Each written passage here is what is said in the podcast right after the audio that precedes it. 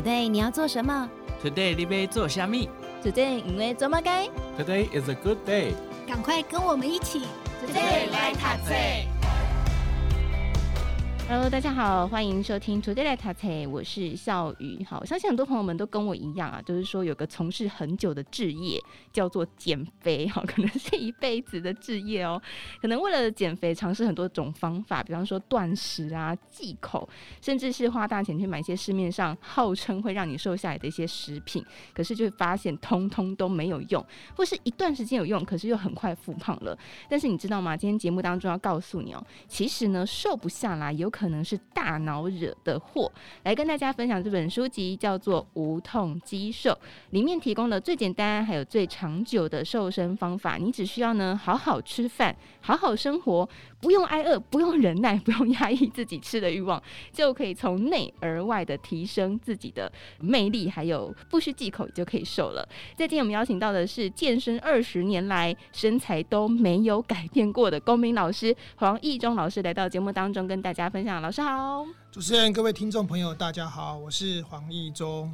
好，大家已经觉得很奇怪，为什么我请到一个公民老师来跟大家分享这个无痛棘手？哎、欸，但是老师刚刚我们前面讲到说，老师健身二十年来身材都没有改变过，哎，其实很困难，因为很多人，特别是男性朋友、嗯，可能就是在中年以后开始慢慢发福。对，但老师完全身材健硕，哎，就也没有到健硕了，但是就是身材基本上没有什么变。我包括我以前大学的衣服啊，现在基本上都还穿得下。那为什么呢？就是因为我，所以我觉得当初那个出版社会找我推荐这本，我那一开始也觉得奇怪，那这本写无痛肌瘦是在减，算是减肥或瘦身的书，怎么会找到一个公民老师？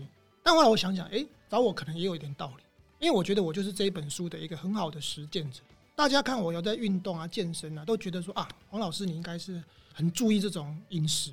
嗯、哦，你应该就是都吃的很少，反正就是吃的东西都是不油腻啊，然后、就是、水煮鸡肉、对对对对对对，菜过油，对对对对对对，跟各位报告，我从来不吃那些东西，真的。但是现在很流行那种什么低 GI 的便当呢，我从来不吃。老师都吃什么炸鸡？是不是？我一定是吃那种就是标准的那种啊，别加一块，我我鸡腿很大只那一种。小哦。对对对对对，，N D G I 便当是本来就不便宜，然后分量又很少，味道也很淡。就像有时候，像我太太之前会买那个什么紫米饭给我吃，或是那种五谷米，对，从来不吃。哦，老师不吃啊？那就没味道啊！当然要吃香喷喷的白米饭，然后配好吃的那个配菜啊。所以你就觉得，哎，那你其实我的饮食根本不忌口。对啊，可是为什么我的身材就是还是维持的，就是跟以前一样？那后来我看了这本书，当初找我推荐，那当然我有看。嗯、我看完以后，大概就知道那个作者想传达的意念，就是说，当然你不要只看到那个标题，就是说啊，那所以我就正常吃、正常睡，然后就是跟现在一样，然后什么？因为他有提到，就是说有人买了这，就是买了这个书嘛，然后可能多久他就瘦了多少。对，那你会以为说，那我就这样，就不是那个意思。他其实是应该某种程度上，他是要调整你。如果你现在的饮食习惯是不是一个这样的一个他希望的那个正向的。饮食习惯的话，他希望透过这本书哦，其实这个作者本身呢，他是一个日本人，他叫久贺古亮。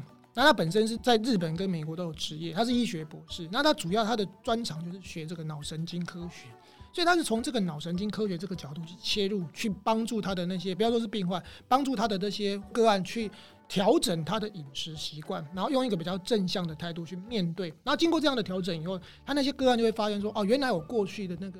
他们其实每个个案都想要瘦身，可是为什么后来都失败？就是因为他们有一个这种正向的观念，然后都是用一种强迫自己的方式，可能在很短的时间内，比方说都不吃两个礼拜，然后把自己饿到一个。逼到一个极致，那当然会瘦啊，那个叫脱水，那不叫瘦。水都脱完了两个礼拜后，你当然会瘦。可是那种强迫自己脱水的方式啊，最终你你根本撑不久，你可能不到两个月你就放最后就放弃，而且一旦放弃以后，你会变得暴饮暴食，回到比你原本更不好的状态。你心理上会觉得很挫折啊，对，对自己很失望，然后最后就会变得很没自信，然后最后就自暴自弃说啊，反正我就是这样了。你就是你知道，就最后这个人就会变得不愉快啊，不愉快，然后。身材又不是像他自己当初理想的一样，就变得他会恶性循环，变得更不快乐。其实某种程度上，这个作者他希望用这样的，他提倡这些所谓的呃脑神经的这种瘦身术，来帮助你调整你的那个人生的这个规划。但对我来讲，我就想说，哎，那我本来就是这样的一个人啊。嗯，其实我本我的人生本来就是这样，人生本来就是这样。对，因为他这本书其实提到一件事，就是说他特别强调说，为什么你会吃嘛？吃有很多理由。他说，其实我们有三大迷思要破掉。他他所提到这个脑科学瘦身术有三个迷思，就一般我们想要减肥瘦身嘛，不不一定用减肥。我觉得减肥这个用词不恰当，应该是瘦身。这个瘦身就是说。让你的身材保持在一个均衡的状态，体重管理。对，那一般我们会用 B N I 值嘛，就大概介于 B N I 值的里面的合理状态，这样。所以不是说减肥就多了不起，应该是说让你的身体保持一个合理的均衡，过重跟过轻都不好。一般我们讲到减肥、减肥或者瘦身、瘦身，你就会提到它有三大迷思要打破。第一个该改变的其实不是少吃。很多人想说，那就是少吃嘛。一看直接，你的直觉就是，那你要瘦身，一定就是少吃，少吃炸的，少吃什么啊？对对对啊，这个不要吃，那个不要吃，然后最好还有什么？现在一现在流行一六八嘛。对对对对，就是 中午前不能吃啊。对，跟观听众朋友讲一下，什么一六八，可能有些人还搞不太清楚，什么叫一六八？就是说十六个小时是不能进食的。对，你二十四小时里面，你把它切成，你只有其中八小时你可以自由的进食，可是过那八小时，所以每个人的调整的情况不一样，有些人可能是中午十二点到。晚上八点是他的进食时间，那过了晚上八点，他就再也都不能吃，因为一直要到隔天十二点。对对，中间可以当然可以喝水，可是就是不能吃东西，这叫一六八。那一六八为什么有效？废话，你一天有十六个小时不吃东西，不瘦也很难。这变成一天只吃两餐呢？对对对。他可是他说重点是不是不是食物的本身，重点是要改变你的饮食模式，就是饮食模式。每而且这个饮食模式其实每一个人都有他自己适合自己的饮食模式，但这个饮食模式要规律。我们不这边不提倡说，好像一一天要吃三餐，或者说什么少量多餐，不一定。但是那个模式是你适合你自己的方式，而且是一个持之以恒的持续，而不是说我刚刚讲短期内为了瘦身，你可能两个礼拜把自己盯到一个极致，什么都不吃，那这种不是一个健康，而且最后一定会变成会有反效果。好，所以第一个是要改变你的饮食模式。那第二个迷思就是说压抑，一般我们都说啊。就不要吃嘛，你就忍一忍嘛，对，忍住嘛，好像是变成是超痛苦的，好像当忍者一样，每天都要忍耐，看到东西都要压抑你那个心中的欲望。对，其实重点不是，因为这个这种压抑的这种过程也是短暂，不是一个健康的情况。那这个作者提到的是驾驭你的欲望，驾驭这个字就很玄哦，欲望要用驾驭的，怎么样驾驭啊？对，怎么样驾驭？所以他教你一些方式，就是有点像是那种。这个我看起来比较像是身心灵，所以我朋友都说这本书是身心灵的那个瘦身书。嗯，还用身心灵的方式，等下后面会讲到，对，让你的用你的意志去驾驭你对于吃的这个欲望，而不是说去压抑它。驾驭这个东西听起来就很很厉害。然后第三个迷思是什么？他说吃东西这件事情啊，不是说满足你的肚子，其实他说该满足的是你的内心跟大脑，所以他是回到你的脑子，吃是为了大脑。哎、欸，大家就觉得很奇怪，我们吃应该一般一般都是因为觉得会肚子饿，所以才吃。对对对，如果早期啦，在那个呃食物很匮乏的年代，哦，我们讲到人类的历史几千年前，那那时候食物东西都少，那个时候吃可能真的就是为了肚子，肚子就是我们讲热量，它是一个身体的机能的维持。以前哎、欸，你要想象，现在当然我们现在吃什么都很方便，那可是早期的年代最早可能是狩猎，你为了吃一个东西，你要狩猎，你要采集。你要上山下海去吃那个东西，那那个那个你要想象那个年代，所以以前的那个我我看那个历史的书，以前那个早期的那种人人类的祖先啊，他们吃东西这件事情真的只是维持他们身体的能量，嗯，所以他们不是为了什么快乐吃的，他们就是为了维持能量。你要想从那个无到有的过程，其实是非常耗精神、耗体力的。哎，但我们现在不是，我们现在因为得得来太容易，所以其实现在我们吃这件事情呢、啊，其实是如果从他的这个专业的这个脑科学瘦身术里面，他说我们吃的这个事情是。是源自于对食物的依赖，那这个依赖是什么呢？其实是你的大脑，因为从专业的角度哦，因为作者是专业的那种医学博士，他说我们的大脑里面其实有个叫做快乐中枢的神经回路，吃东西这件事情会刺激到你的那个我们讲的快乐中枢。那他从学理上来讲是这样，他说我们的大脑里面有个地方叫做腹侧的背盖区，那这个腹侧的背盖区呢，会因为你吃东西去刺激刺激这个快乐中枢，然后这个。腹侧背盖区旁边有个叫一核的东西，一核会释放出多巴胺。诶，多巴胺可能很多听众朋友可能就听过，对，所以它会透过吃这件事情去刺激，然后释放出这个多巴胺，而多巴胺会让你的大脑感到快乐。所以你吃东西是快乐的，这件事情是大脑的那个快乐中枢在运作。对啊，比方说以前小时候什么去吃什么麦差劳，对不对？对，都是觉得啊是一个快乐的场景啊，因为你就是快乐，你才会去吃麦当麦差劳，对麦叉。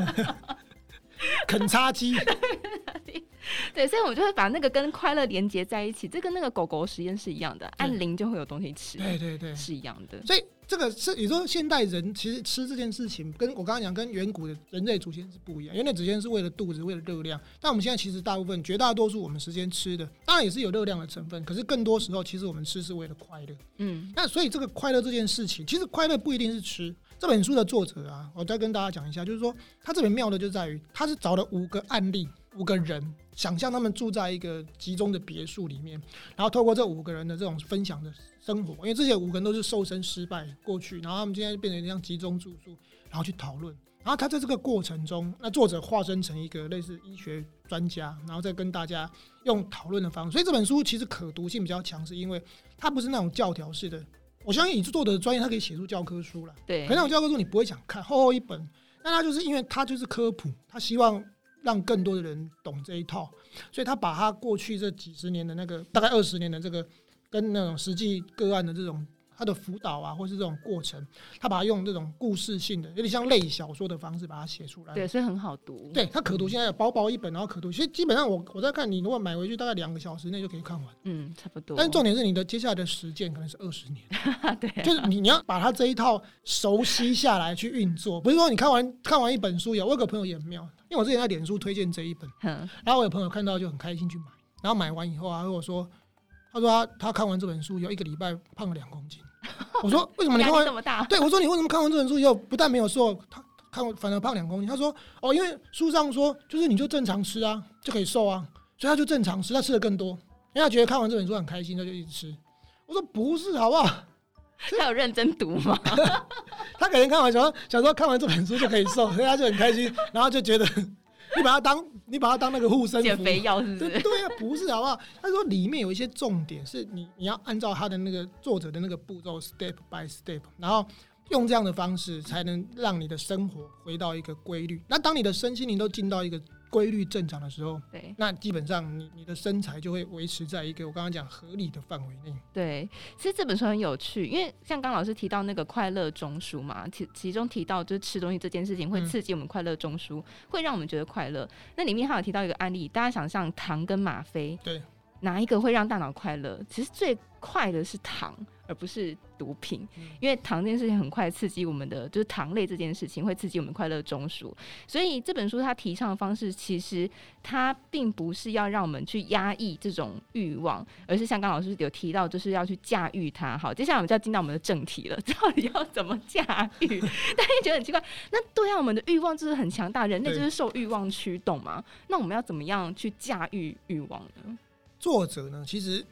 他这边提到的就是两个字，中文叫做正念，嗯，好，正常的正念念力的念。那它英文呢，其实叫做 mindfulness。这个 mindfulness 呢，其实如果你不要用正念去想的话，它翻成英文的原意其实是一种专注、留心、留意。它就是说，当然他他们这个正念其实是一种，它大概是心理学的专有名词，我不是很懂，但是大概我猜是这样。可是如果你从英文 mindfulness 这个单词去看的话，他希望你专注在这件事情上。专注在，比如说吃，专注在吃这件事。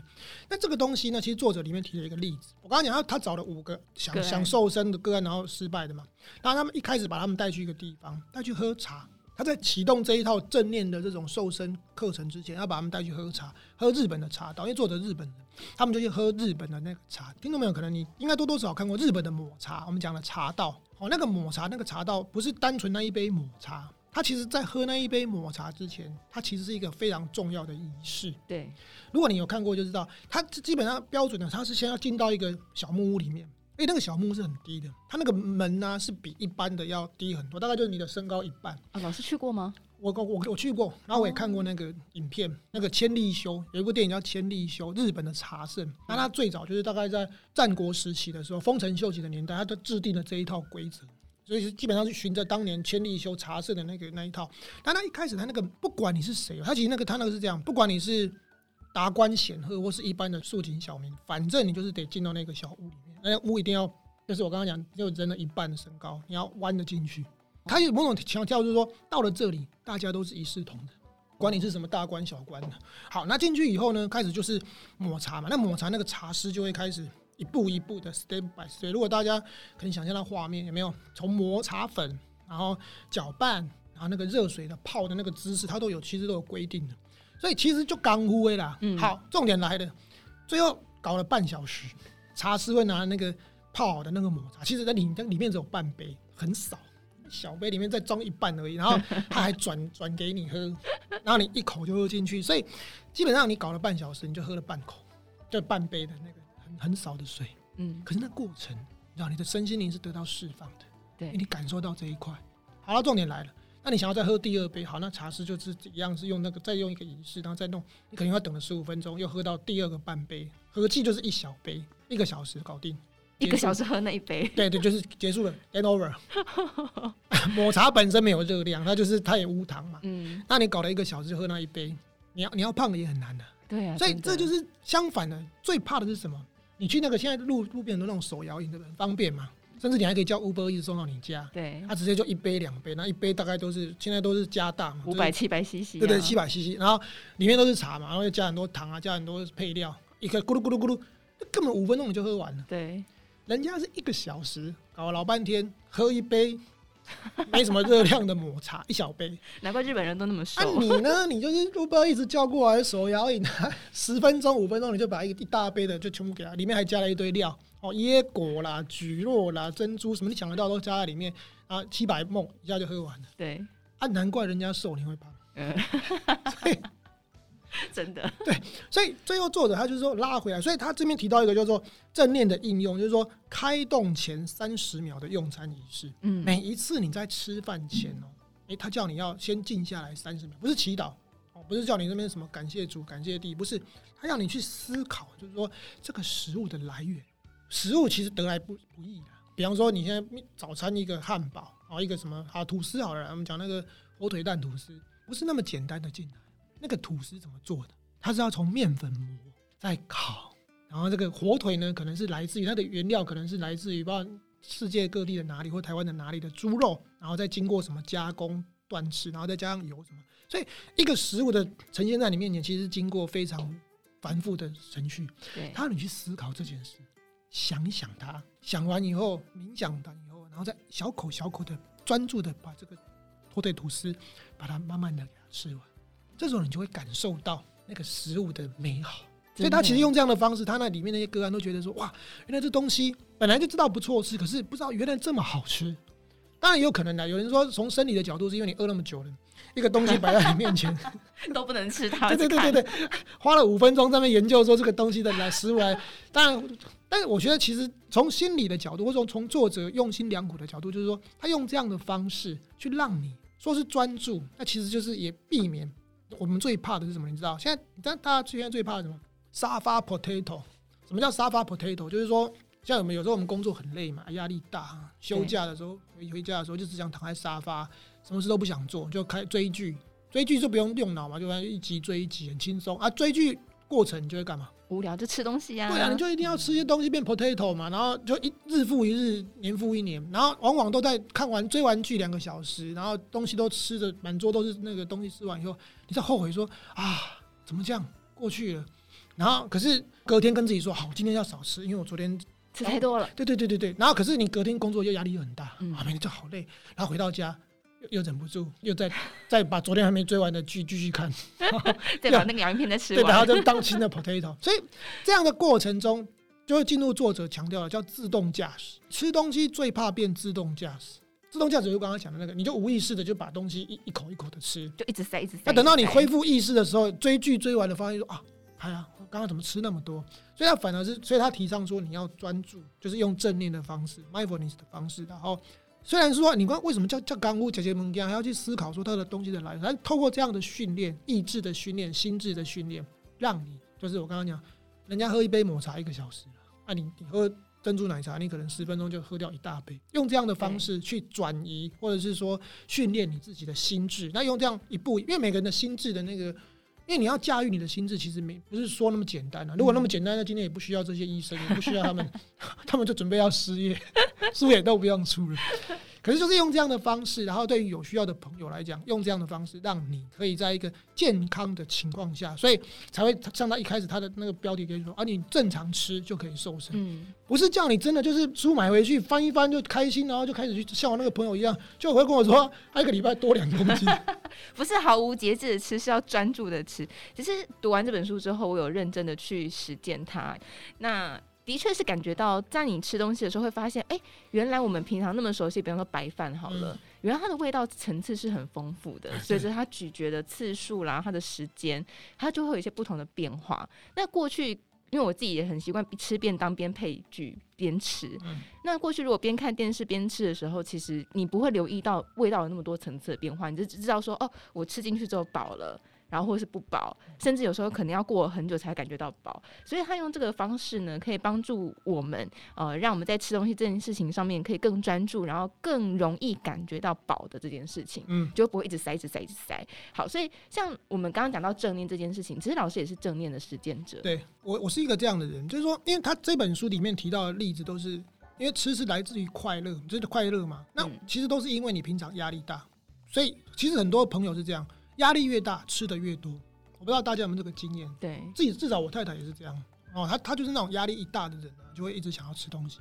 上班的时候压力真的很大，就会就可能旁边什么糖果、巧克力就拿来塞。因为我刚才讲，因为吃东西会刺激他的那个快乐中枢、脑神经的快乐中枢，所以他会快乐。所以他今天不舒服，他不快乐的时候，他就只好靠吃来排泄压力，或是让他变得快乐。那回到家压力很大，因为上班压力大，就可能所以对他来讲，他是一个这样的。但我刚好是另外一种。嗯，我的饮食习惯呢，我是一个我喜欢在一个很安静的情况下，做好一个仪式感的情况下，我才要吃东西。所以我一般在中午啊，我的仪式感，我喜欢配一份报纸。上班嘛，压力大，你吃报纸配饭啊？我的意思就是说，一定要有那一份报纸摊开来放在桌上，这时候我的心就很静，然后静下来，我就可以安心的吃我的便当，然后就这样子，然后我就觉得很满足，因为我已经满足。透过这样的方式，我的仪式让我满足，所以我不需要多吃，因为我这样我就很开心。嗯，啊，或者是工作完回到家以后，我喜欢配新闻，打开电视新闻。但是我每每个人的仪式不同，而且我还喜欢先洗完澡再吃东西，就是一切都放松了，通通都好了以后，然后坐在餐桌客厅，然后整个放松了以后，再开始进行我今天的这个晚餐。所以我的仪式感其实要很久。我不是你知道，因为如果你是不开心就想吃东西的话，那你很多时候都不开心，那你就会一直吃一直吃，因为生活压力很多。对对啊，但是每个人排解的方式不同。那我我的方式是我喜欢，我刚刚讲，我我有很在意仪式感。这个仪式感跟这个作者提倡的某种程度上，他当然是他叫你要专注在食物上，他希望你吃饭不要分心啊。嗯。但我是我刚刚我吃饭分心是我可能要看报纸或看新闻，但重点是我的仪式感是这一点是跟他一样，因为你有个仪式感，你需要一个这样的情况，所以你需要你在吃饭的那个过程就会拉的比较久。然后前面的这个过程，在中间你我都不会想吃什么甜点或者什么，因为每个人的情况不同。对，所以用这样的方式啊，当然啦，讲那么多，你除了这个吃饭的仪式感、饮食这个控制以外，运动也很重要，也不能说都不运动了，因为其实我我看过那个健身类的那种书，其实整个情况应该是七分靠饮食，然后三分要靠那个运动。对。那运动当然三分的比，意思是说不要奢望说有运动就整个就够了。其实我们我看过报告，类似像你跑步啊，跑五千公尺其实很累。对啊，很久哎，大概半小时一小时，有有些人会跑到一小时，很累对不对？满身大汗对不对？它其实燃烧的卡路里啊，大概三百卡到四百卡，超级少。然 后跑一个小时燃烧四百卡，高增效。四百卡什么概念？你去卖差劳。买一个汉堡就不止四百卡。对呀、啊，真的，你吃那一碗白饭，两碗白饭就没了、啊。对，那、啊、你一个汉堡大概多久吃完？五分钟吃完，结果你要为了这个汉堡，你要去跑一个小时的跑。但是运动，你说为什么重要？运动它其实让你身体变健康。不要奢望说运动就可以让你瘦身，不是，是说饮食的控制让你身身材维持在一个平衡，然后再加上适度的运动。我觉得运动还是很重要，让你的身心灵变得健康，然后这样的一个过程。所以我就是用这样的一种实践的过程。大概这二十年来就是这样，所以这本书其实就是写了我平常生活的模式了。所以我说找我推荐，一开始虽然我觉得不太合理，怪怪，公民老师推荐这种瘦身书，嗯，可是后来看完，我我把书看完以后，发现说，哎，其实我自己平常的这个生活习惯，所以为什么人家说一中每次跟我出去吃饭呢，我都吃很多。他说你在健身的人为什么可以吃那么多？还有他们都觉得我是那种很像小时候那种很会考试，然后都装作没有读书的啊，对对对，就是在学校都跟朋友玩，跟同学玩，然后就说我都没读书啊，然后回家拼命读书，他们都把我当那种人。我说我没有，我说我我在你们面前吃饭的样子，跟我在家里吃饭都一样，我没有装，好不好？他们说不可能，那你在那边装，你就是出来这边，就是平常家里都不敢吃东西，然后出来在这边吃给我们看，可能前面饿了七天了，然后想说你，然后拉我们大家一起陪你吃，然后最后我们都变胖，然后你自己很瘦，哈哈哈，你就是那种。那种以前那种很讨人厌的学生，我说不是啊，是因为平常我就是用这样的模式。老师每天还会量自己体重、欸，哎、欸，对，就是我每天早上起床，我都会先量一下我的体重。我很意外，我以为就是你知道健身的人其实是不会在意体重这件事、欸。会会，因为我刚才讲平衡很重要，过重跟过轻我都会调整。有时候过重啊，可能这几天真的真的吃的比较多，这样跟朋友去吃比较好的。那过重，其实后来这两天。就会稍微调整，就是这一天的那个饮食的量，就稍微再控制，再吃少一点点。过轻也会，有时候可能工作忙。我刚刚讲，因为我工作忙，我压力大，我就不想吃东西。我不是那种压力大想吃，我反正因为我吃东西要在一个很安稳的仪式环境里面，很舒服。对，啊，如果我都整天都不舒服，说真的，我实在也不想不太想吃东西。那也有可能会因为这样，所以我体重会下降。所以我可能知道啊，早上起来发现我体重有降低了标准值。那这两天我可能就吃多一点，刻意去吃，比方说吃巧克力，补充一点热量。所以我是这样子调整，所以我的体重基本上都维持在一条线，只是有意识的去控制自己的体重，对，体态。所以你每天早上起来量那个体重，当然是跟自己量，你不用去跟人家讲说我今天体重多少。有些人很怕量，可是其实这个东西是要面对，然后了解自己的身体健康的状态。我刚才讲过重过轻都不好，那你可以去调整，说啊，真的变真的有点过轻了，那你是不是今天稍微多吃一点，把它补回来？用这样的方式，所以 你看我说我这这二十年来基本上体重都没什么。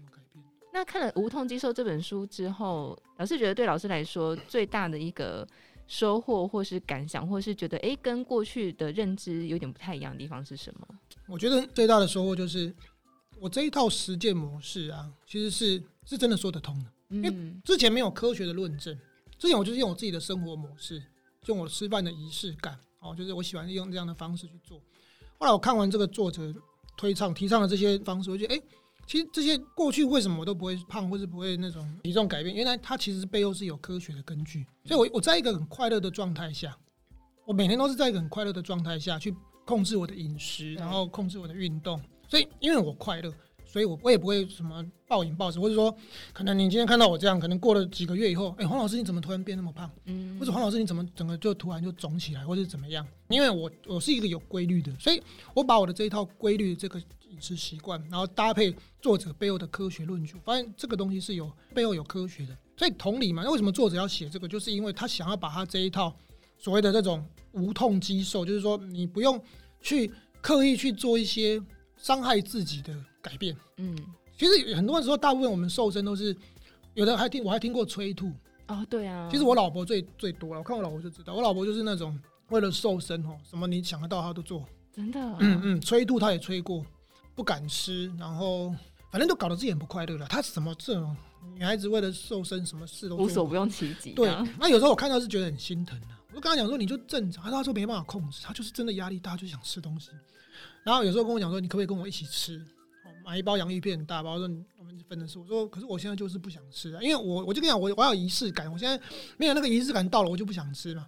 就没多久转身，什么他已经把那一包吃完，然后就开始进进入后悔的状态。好可怜哦！对，我相信很多朋友应该是跟我太太一样有这种生活经验，所以这本书大概就是写给我太太这些生生活没办法，因为饮食，其实你们生活可能是很规律的，可是，在饮食这一块，但我我觉得也合理的，因为就像他讲的嘛，每个人都需要找到他的快乐的中心，快乐中枢。嗯、所以，这为什么有些人说要出去旅游？哦，有些人可能喜欢打电动。那甚至出，其实作者有提到，有些人可能 会从事一些比较不好的，我我们社会上认为比较不好，比如说赌博，比如说像吸毒这些，这些都是去刺激你的快乐中枢。嗯，那因为每个人都需要找到快乐的泉源，其实就像喝可乐也是一样。为什么你喜欢喝可乐？就是因为快乐。对啊，我每天都要喝一罐可乐，至少。你吗？嗯，因为我会快乐。真的？对，但是可乐的热量又不高，一百多卡而已啊。嗯，但是我就不喝真奶这种大杯的。所以每个人其实都都需要找到他快乐的泉源。那我每天晚上一杯可乐，夏天的时候我觉得我很快乐，但就是一杯，就一罐的那种三百五十毫升的一罐。也不会过度，就也不会。就是我觉得这样对我来讲，就其实而且那一罐我喝很久了，我才喝一个小时才喝都，它 里面都气，要喝完也不容易。你知道有看过那种比赛，喝啤酒大赛跟喝可乐大赛，你不要以为喝啤酒比较难，其实喝可乐比较难。可乐气比较多，对，所以你喝啤酒其实一罐一罐喝，其实很快就喝进去。那只是说有些人会醉，有些人不会醉。但是喝可乐其实很痛苦，因为它里面都是气。对啊，所以我就一个小时，花一个小时，慢慢的把那一罐可乐喝完，然后我觉得我很快乐。那这样就是很平衡，就是你也不要刻意去说啊，这个都不碰，那个也不碰，你什么都不碰的结果，我跟你讲，有一天你会崩溃。你一旦崩溃以后，就会进入那个我刚刚讲的暴饮暴食的恶性循环，有点像水坝溃堤的感觉。对对对，就是以前那好像我们讲到以前那个古早的那个中国历史，小时候都学过。大禹治水跟鲧治水，他爸爸就是鯀，鯀鯀怎么治水？啊就是盖堤防，一层一层的盖高。可是那个堤防有一天终究就是被一半被冲垮以后就整个淹掉。对，那大禹跟他爸就不一样，他就用疏通的方式。所以我觉得其实用疏通，刚刚主持人提的很好，用用这种方式，就是你不要去刻意去压抑你的人生的一些事情。因为你压抑过度的结果，那个堤防越盖越高，它终究有一天一旦崩溃的时候，那个造成的那个灾难，其实远远远比你那讲难听，那你还当初还不要盖这个堤防。对，所以我觉得用疏通，所以每天适度的快乐，我觉得完毫无疑问。所以你吃饭的时候，你都那我可以吃这个，那么当然可以啊。你要你要快乐，对，让自己快乐，然后在一个身心灵平衡的情况下，只是不要过度。因为你在你有意识的情况下，你知道啊，我的快乐到这边好了。嗯，最怕就是你无意识嘛。我刚刚讲，你进入无意识自动驾驶的时候，你在追剧的时候，你开始无意识的释放压力的时候，那个可怕。那个最后你等到你恢复意识的时候，嗨呀，嗨呀，这一堆我怎么办？那那个无意识状态像灵魂出窍，有没有？对，灵魂就不见了。我想，真的是因为我有结婚，然后我看了我太太的这些 这这这这么多年来的这个瘦身的过程，所以我就能很感同身受这一本书里面提到那五个例子，因为他们就是跟我太太一样是这样的一个情况，所以透过就是这本书，然后给这五个例子，就五个个案，包括我太太，哎，她我相信听众朋友很多也是大概大都蛮类似的，对，那就是看了这本书以后啊，记得哦，真的要按照它上面的，不不一定让你完全就是像。教科书一样一步一步的抄，可是它上面提到几个重点哈，我刚刚讲那种正念的训练方式，或者是说仪式感这些哈，你还是要做到啊！真的不要以为看完这本书，像我朋友一样就开始去大吃大喝，礼拜瘦两公斤，人家说不是那本书的错。好，所以来跟大家分享这本书叫做《无痛棘手》。但像刚刚老师还有提到后面还有提到，就是说包含你接纳自己啦，好，或者是让自己适度的每天快乐啊，在这本书后面他其实也都会有提到。那当然，因为今天时间关系，我们没办法把这本书讲完哦。那么在呃下一次呢，会再跟大家分享更多精彩内容。那么今天来跟大家分享《无痛棘手》，再次感谢我们健身二十年来身材都没有改变的公民老师黄义中老师带来精彩分享，谢谢老师，谢谢大家，拜拜。大家好，我是肖明道。今年的股市是否让你操作感到非常的不容易？在十月底，就在十月底，就只有这么一次，可以学到我肖明道、蔡生、杜金龙、麦克脸、廖秋怡五大名师的技术分析课程，的确非常值得。三十三小时线上线下完整课程，打造散户翻身制胜特训营，立即搜寻金周刊肖明道。